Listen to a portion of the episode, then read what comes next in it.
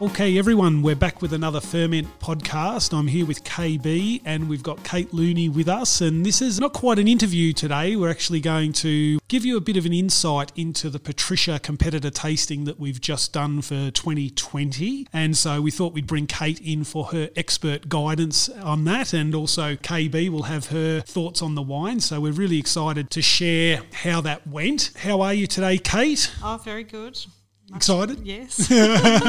So, Kate, you would never tell our listeners, but it's been a massive week for you. You were nominated as one of three winemakers across Australia for Winemaker of the Year, and on Tuesday night it was announced that you're actually the winner. How does it feel? You are the 2020 Winemaker of the Year. uh, it's pretty amazing, really. I obviously didn't back myself. I thought it was going somewhere else. So I was totally surprised and blindsided by it all, but it was a, it's a real thrill. And then just, I guess, the beautiful messages that I've had and the congratulations from so far afield everywhere. It's, yeah, been, it's just been lovely. It's such an amazing accolade and such a big award that, on behalf of the Brown Family Wine Group, I'm so proud of you. It is absolutely exceptional, and it's the award run by the Australian Women in Wine. They really celebrate women in the wine industry and the contribution that you've put towards the industry and also towards encouraging other women in the industry. What are your thoughts of the importance of this award? Yeah, I guess, you know, I've always been don't single anyone out on gender at all, but diversity is so important in the workplace, and the wine industry probably at times hasn't had that balance quite right and probably still doesn't in some areas. Yeah, so I think promotion for these sorts of things and for the next generation of you know females coming along is great. We certainly keep the boys on the to- on their toes in the winery, don't we? I'm sure. I'm sure they think it'd be better if we weren't there sometimes. Keep them bossed around. I they actually um, probably need us there to keep them bossed around and keep them on their toes. yes, that word diversity, I'll say. now, do you have some words of wisdom for other women or even other people, no matter what gender, who are up and coming, wanting to know more about the industry or grow in the industry? What can what can you pass on to them? Oh, look, it's uh, amazing. Like, if you can build a career in the wine industry, it is fantastic. It does take a lot of hard work, especially, you know, during vintage. There's a lot of long hours. You probably do need to give up, you know, quite a bit of your life, especially during vintage, because ferments and wines and fruit doesn't stop coming in. So you just have to work around that. The other point there's a world of wine out there and the, the community is amazing. And you know that, Harry, from mm. travelling all around the world, just how inviting people are. You've never met people before, but the wine industry seems to just embrace you.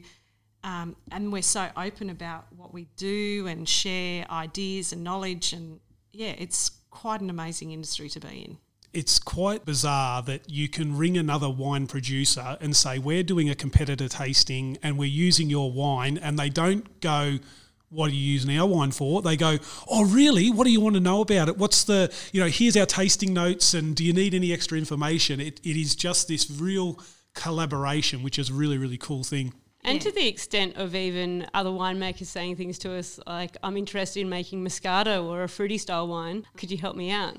And we're not shy at all about telling them our recipe, telling them what we do, because it's about sharing. Yeah. Absolutely. And they can work it out they could take the long road and do mm. all the testing and you don't tell them all your secrets you know they need to find out some of their things themselves but yeah i think at the same exactly we share a lot of the our knowledge and that's why i think the australian wine industry is so strong and like the awri and things like that they're revered around the world because we just have such an amazing group of people that just keep challenging what we're doing. And mm. we're not, I guess the other good thing is we're not stuck by some really hard and fast rules. We've got laws and rules that we've got to follow, but our winemaking can be very free about what we grow here or there or yeah, so we're quite lucky that way. I thought you were all going to tear up there when you. I like, Kate, oh, Kate and I are on the tears this week. Oh, yeah, it's been emotional. Actually, this year. yeah, exactly the, all the wine that's rolled out this year are at least 5% tears. that's a bit of extra saltiness. COVID cries. you see a tasting down the track and it would be like, this must be the 2020. It's got that salty tear element. Oh, God. I'm not sure I'll be able to meld that into the podcast, but I think we'll have to. I think we'll have to. You can put it in the outtakes. Yeah. now, Kate, did you celebrate the win in style? Oh, we did. We had we sort of celebrated two things because it was my 15 year celebration with Brown Brothers, and we rolled that in with the awards ceremony. So we had a really great dinner in the epicenter, which KB put a lot of effort into, and Joel likewise put a lot of effort into coming up with a great wine list. And what was the pick of the wines on the night? Oh, for me, uh, maybe the 2011 Patricia Chardonnay. Yeah, Amazing it- wine. Oh, it's holding up so well. It'll last another 10 years. It'll look just brilliant. Was that Yarra Valley? No, it was Whitlands and Yarra. There was also a 2006 Durif, Oh, yeah, that which I think was your first year of making Durif, Yes. and that with a really um, uh, an old an aged cheddar Oh, was just stop amazing. it. oh, well, I was at home having some leftover pasta. Uh, But you had it with a bottle of like maybe Devil's Corner Mount Amos Pinot, right? yeah, yeah, correct, correct. Now, KB, I understand you found out about Kate's fantastic win early. How did you go about receiving this news and keeping it to yourself? Well, keeping a secret from a colleague that you work so closely with is so difficult. And uh, over the last few years, there's been a few things that I've kept a secret that Kate has sort of sniffed out. But I got the phone call about two weeks ago to say that Kate had won this award. And of course, I burst into tears because it's 2020. That's how you react to most things in 2020 Any news? COVID cries. and I was told I could not tell anyone that this was my secret to hold till the awards night. And I had a moment and I was like, I can't do this on my own. So I called a wingman. I called Joel. I'm like, Joel, you need to help me. You're in charge of the wines. I'll organise the party, but we have to keep it a secret. So both of us did really well, actually. We didn't let the cat out of the bag. There was a few times over the last week where Kate has sort of said, "Oh, I'm not going to win. No one's called us. Normally, if you win something, they call and make sure you plan something." And Joel and I just kept our lips shut. And it was perfect revenge because a few years ago, I won a trophy at the Melbourne Wine Show, and Kate knew about it. And Kate had told Jeff, who was my chaperone on the night. So they were all in on it, and I had no idea. I thought it was impossible that I could win. But it was probably lucky that Kate had told Jeff because it ended up being, I think, a 3 a.m. finish the night after winning the trophy. So um, I think Jeff actually sort of banked some sleep before the presentation night. Saved it up. Beautiful. Alrighty, we better get into this tasting and how it went. Just a bit of background for everyone first. The Patricia range was first released in 2003 with a sparkling Chardonnay, Merlot, Shiraz, Cabernet Sauvignon, and the Patricia Noble Riesling. After only making Patricia twice over six potential releases, we decided to drop Merlot, so we're down to, to five potential Patricia releases. Now, originally, a Patricia wine wouldn't be labelled as Patricia unless it won at least one gold medal at a national wine show. And then, after about six years of going down this process, we decided that the Patricia range had enough pedigree and, and precedence for quality that we could go outside of this. And that's where these tastings came in.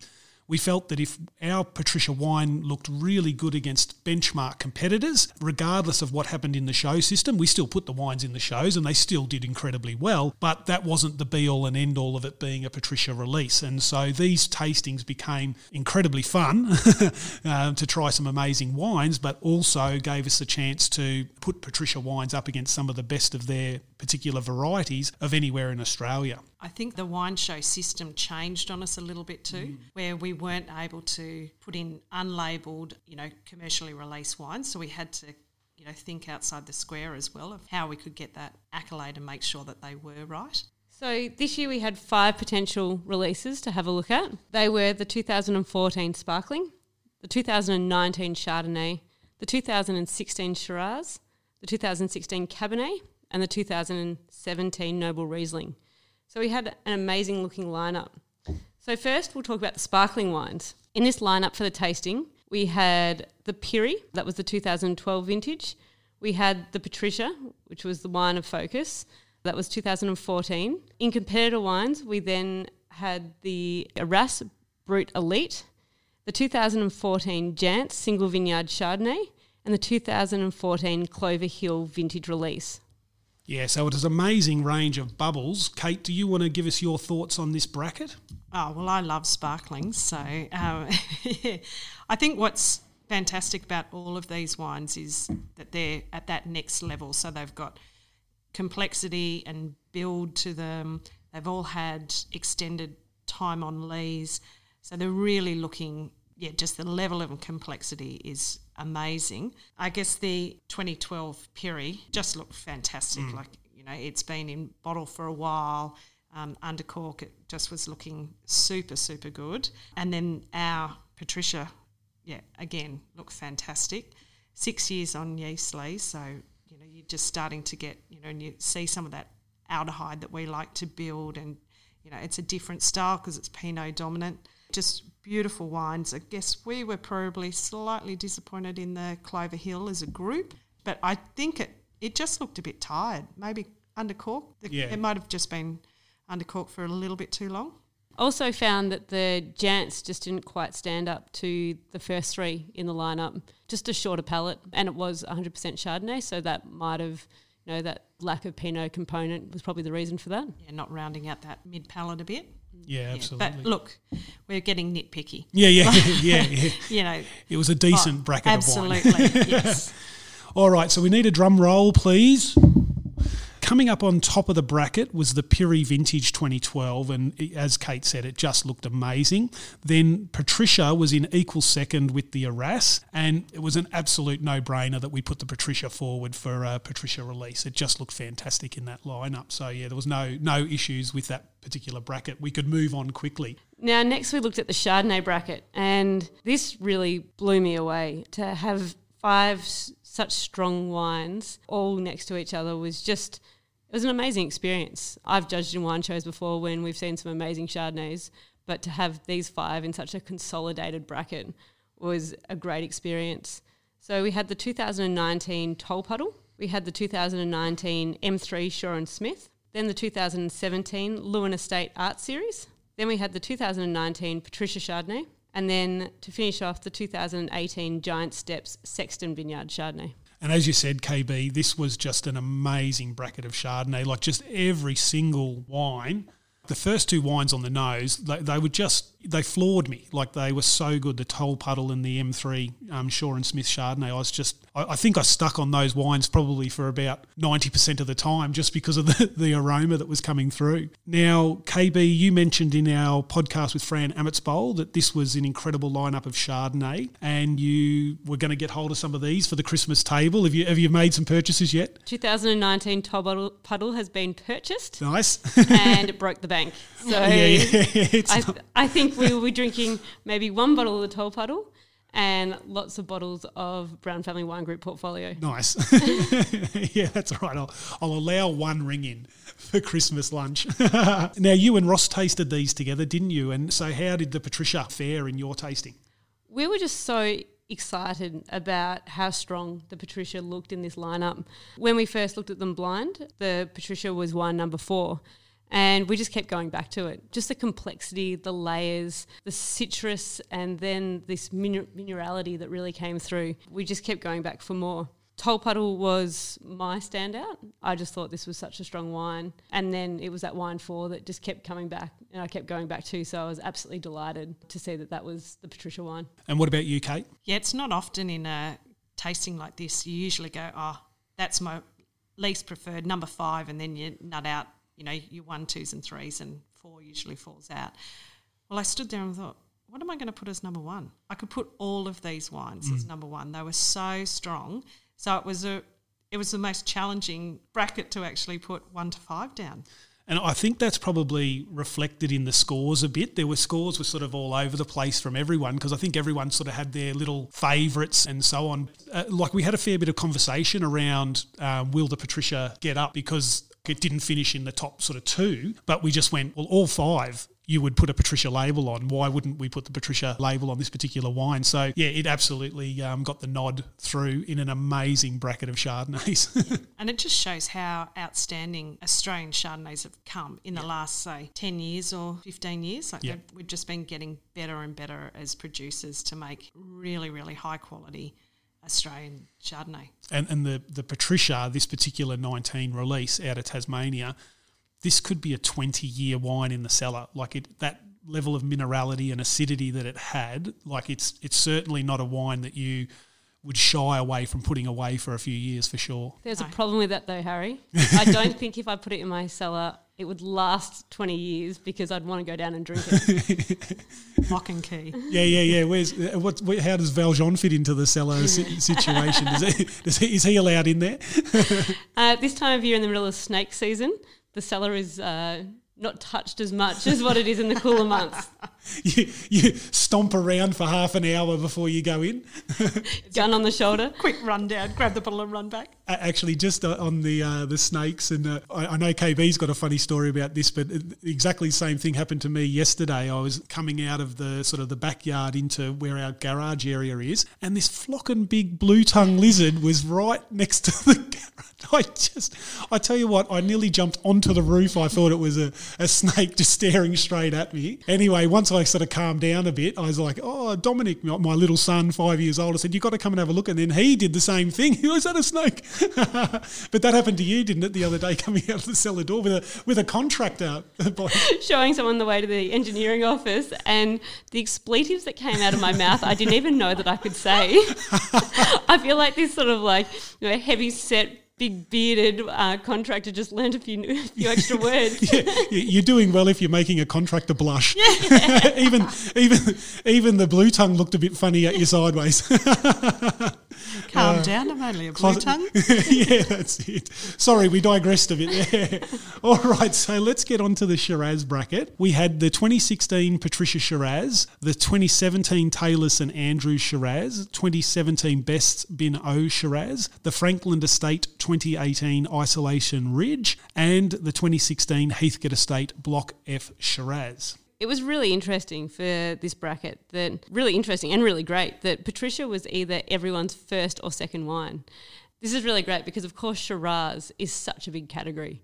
So to pull out five Shirazes and five of the, the top Shiraz at this price point and for our Patricia wine to be up there as one or two is is our absolute dream. This is what we strive for every vintage, from the point of sort of spring now when we're out in the vineyards to when we're bringing that fruit in to when we're working at the winery down to you know, our time of blending. So what an amazing pat on the back this was to to really get these scores from across the panel. What did you think of the lineup, Kate? yeah, again, Australian own, you know, Shiraz Mm. as a variety, really. So there are so many competitors out there that are at such high level and quality that, yeah, Patricia is sometimes, you know, we've ummed and ahed, is it good enough? And this year it was. It was just a, I was surprised when it was revealed Mm. because I didn't think it was the Pat, like you know, which is you know, so it was a, it was just oh that is fantastic, and I think Joel said this is the best Trisha shirazi thinks we've ever made, which is a big call.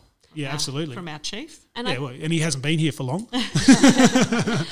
And I think it also reflects the change in style. You know, we've seen some really big, bold, heavy Shirazes, and there were some of those styles in this lineup, but we're not striving to make that style Shiraz anymore. This was really nice, sort of nearly red berries rather than sort of like those dark, dark blackberries or dark plums, that beautiful spiciness. And that emphasis on the French oak really works so well with the fruit we're using in this wine now. Yeah, I think we've across the board we've really, really refined all of these wines. You know, they used to be hundred percent oak, just because oak, that's yep. that's what you did with top quality wines. You put hundred percent new oak in them.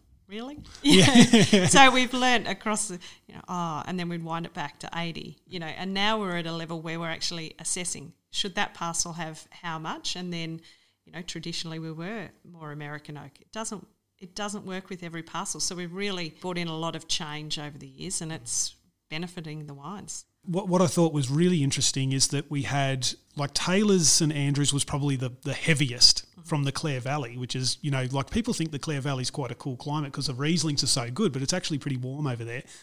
And then probably the Heathcote Estate was sort of the next biggest. And then we had three really lovely cool climate examples. So it's not like we were, you know, having a cellar palate looking at our Patricia Shiraz up against big fat Barossa or McLaren Vale wines. We were actually judging it up against some of the best cooler climate Shirazes, and it shone through as being, you know, number one or number two for everyone. So just amazing.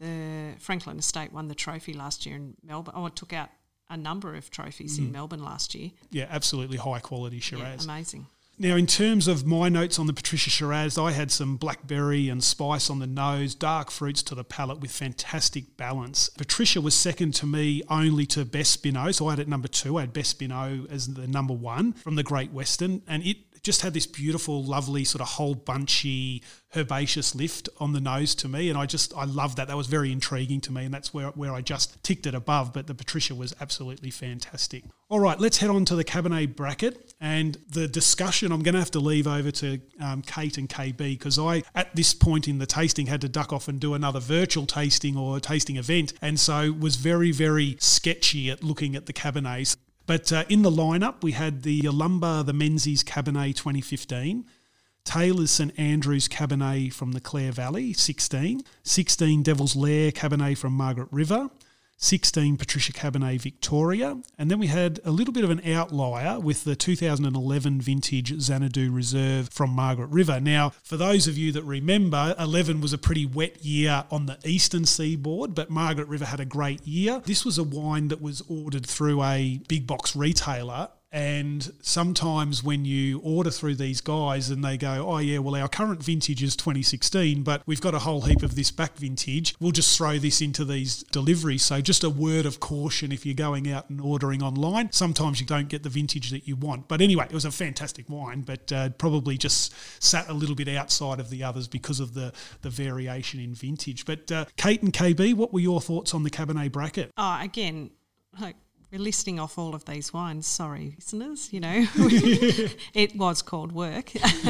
so, but again, beautiful. Like you've got a lineup where looking against two traditional Cabernet, solid Margaret River, Coonawarra, like, you know, really strong for Cabernet. And the Patricia just looked beautiful. It had this great leaf and aromatics, which you really, you know, it's a part of Cabernet. Mm. And then I think that structure and tannin on the palate was just fantastic. So again, you know, it will see years and years to come in the bottle. To me, yeah, I was really, really happy how it sat in this lineup. And I really think in the Cabernet bracket, we also saw that sort of progress of how wine styles are changing.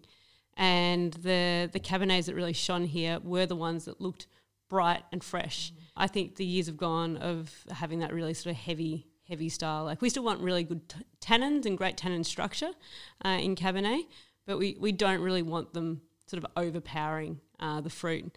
And the wines that did come up on top, the Yalumba, the Devil's Lair, and the Patricia, all showed that beautiful tannin structure, that really beautiful cassis character that you want to be able to see in uh, in Cabernets. But then those layers and that structure and that that refinement. Yeah, that's right. You don't want them to look like a oh, is this Cabernet or is it mm. just a, a Shiraz? You yeah, which, which, sometimes yeah, you get can. from the warmer climates. Yeah, they yeah. over they get overripe and they can mm. just look like a big fruit bomb of anything. Yep. And Margaret River has really reigned Cabernet for the last few years. You know, Xanadu won the Jimmy Watson with their Cabernet. I believe that was was that last year? No, two years ago, three years ago. And we've just sort of seen a really sort of strong vintage after vintage from Margaret River. So for our wines to to stand up to that is just so impressive. Yeah, it was brilliant. No, absolutely, and you know, on my sort of small taste across the wines, yeah, I, I felt that the um, the Patricia just looked incredible in the lineup. But uh, as I say, it was a fleeting pass over the five wines. All right, so our final bracket was the dessert bracket, and we only had two wines in this bracket because everyone knows that there's only two quality dessert wines in it. I'm only joking, listeners, but we just thought it wasn't really worth bringing other competitors in that weren't sort of on the style that we were looking at. So no guessing as to the the uh, competitor to the Patricia Noble was the De Bortoli Noble One Semillon and absolutely stalwart of the Botrytis uh, wines of Australia. So it was just the two wines in this particular bracket, and uh, it was amazing. Like, again, I only had a quick look at these, but I just smelt number one and went, "Yeah, that's my number one." Before I even got to number two, and uh, that was the way that the order was. Patricia was number one, and then De Bortoli Noble One Semillon was number two, and uh, it's amazing. Everyone had Patricia as number one. So, uh, what was your thoughts, Kate? That's because we've trained them so well. yeah, yeah, cellar palate. Uh, no, look, it's really about that Semillon Riesling difference. And for me, the Riesling always just has that finer palate structure. It's not as big and and bold, and then just all that beautiful aromatics you get from Riesling, the you know the real marmalades, and um, you know rather than some of the deeper honey sort of things you can get out of the Semillon. Um, I mean, they're both beautiful wines. You'd have them with dessert, but yeah, Riesling, I'm a bit of a fan. And Kate, you made this wine. Can you tell us a bit about uh, what this vintage was like for Noble? I always get all my, you know, vintages. no, no, they're just, you know, because we're striving for the same thing every year. You know, a little bit of, you know, botrytis, fresh botrytis, some a bit of fruit that's had some botrytis at some point during its ripening and started to dry off, so you get a bit of that raisin sort of look. And then some of that fresh fruit. If they get to the winery, they don't necessarily mean they'll get to the bottle. Like, and we've missed quite a few. So this one was one of those again years we just were able to crack everything, even through to the ferment. It just was perfect. I don't believe there's any other winemakers that are currently in this business that have had a direct handover of a winemaking recipe from John G. Brown to themselves. Mm-hmm. Can you quickly tell us about you learning how to make that Noble Riesling? Yeah, it was really. I still. It's one of my treasured moments at Browns. When I started in 2005, going to 2006 vintage, we hadn't had a Noble Riesling since 2002. So there was a big dry period there. So there was a lot of you know pressure on for getting a noble this year and they'd you know over the years they'd tried different things. Obviously there was a few dry years in there and irrigating over the top and all of this sort of stuff. It just didn't work. Anyway so along comes 2006 and I just met Ross near Cellar Door one day and he said how's that noble you know everyone was about the noble for 06 and I said well at this stage it's looking okay in the vineyard. And he said you should just give John a call and I was like, "Can I just give John a call? Really?" he said, "Give him a call. He'll come and you know have a chat to you about it." I thought, "Oh well, I will." I think I asked Wendy, and she said, "Go for it." So we met out in the vineyard. Uh, we walked up and down a couple of the rows, and he just gave me some of the best advice on what to look for, the different characters of the fruit, and yeah, just some of the advice he said. Everyone will want you to just pick it. It's the last thing. Vintage is basically done, and Noble's hanging out there, and the vineyard guys will want you to pick it. The winery will want you to pick it so they could say vintage is over and done. He said, You just need to have patience. You tell them when you think it's ready. And it's exactly how it panned out. Like, is that noble ready? You'd be standing in the staff room. Are you going to pick that noble soon? You're going to pick that noble soon? It's like, oh, I don't think it's ready. You know, I'm just going to hold everyone out. And yeah, and just, and then down to, you know, fermenting things just to how to, because they can build a lot of volatile acidity because there's so much sugar there, and then you've got the effects of the botrytis mold there. Uh, so he just gave me some great tips on on how to make it, and then yeah, the 06 turned out to be an absolute cracker. Absolutely. and go on was. and win some fantastic awards. So yeah, I just still remember his advice. It was brilliant. There you have it, guys. A touch of history, but also a touch of the future of looking at these Patricia releases and looking at the wines that will become available in 2021 and will become our Patricia range.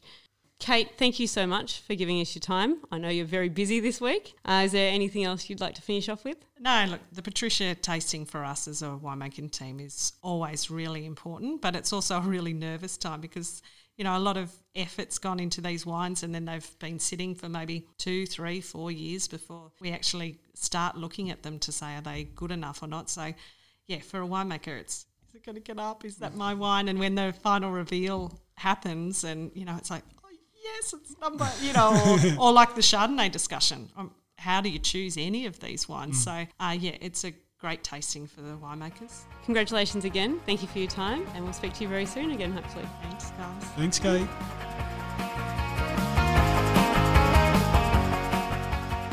How good was that, everyone? If you have any feedback for us at The Ferment, please send us an email, theferment at brownfwg.com.au. Also, don't forget to check out our Tasting Note podcast. Thanks for listening to The Ferment, everyone. Stay safe out there, chase hard, look out for each other.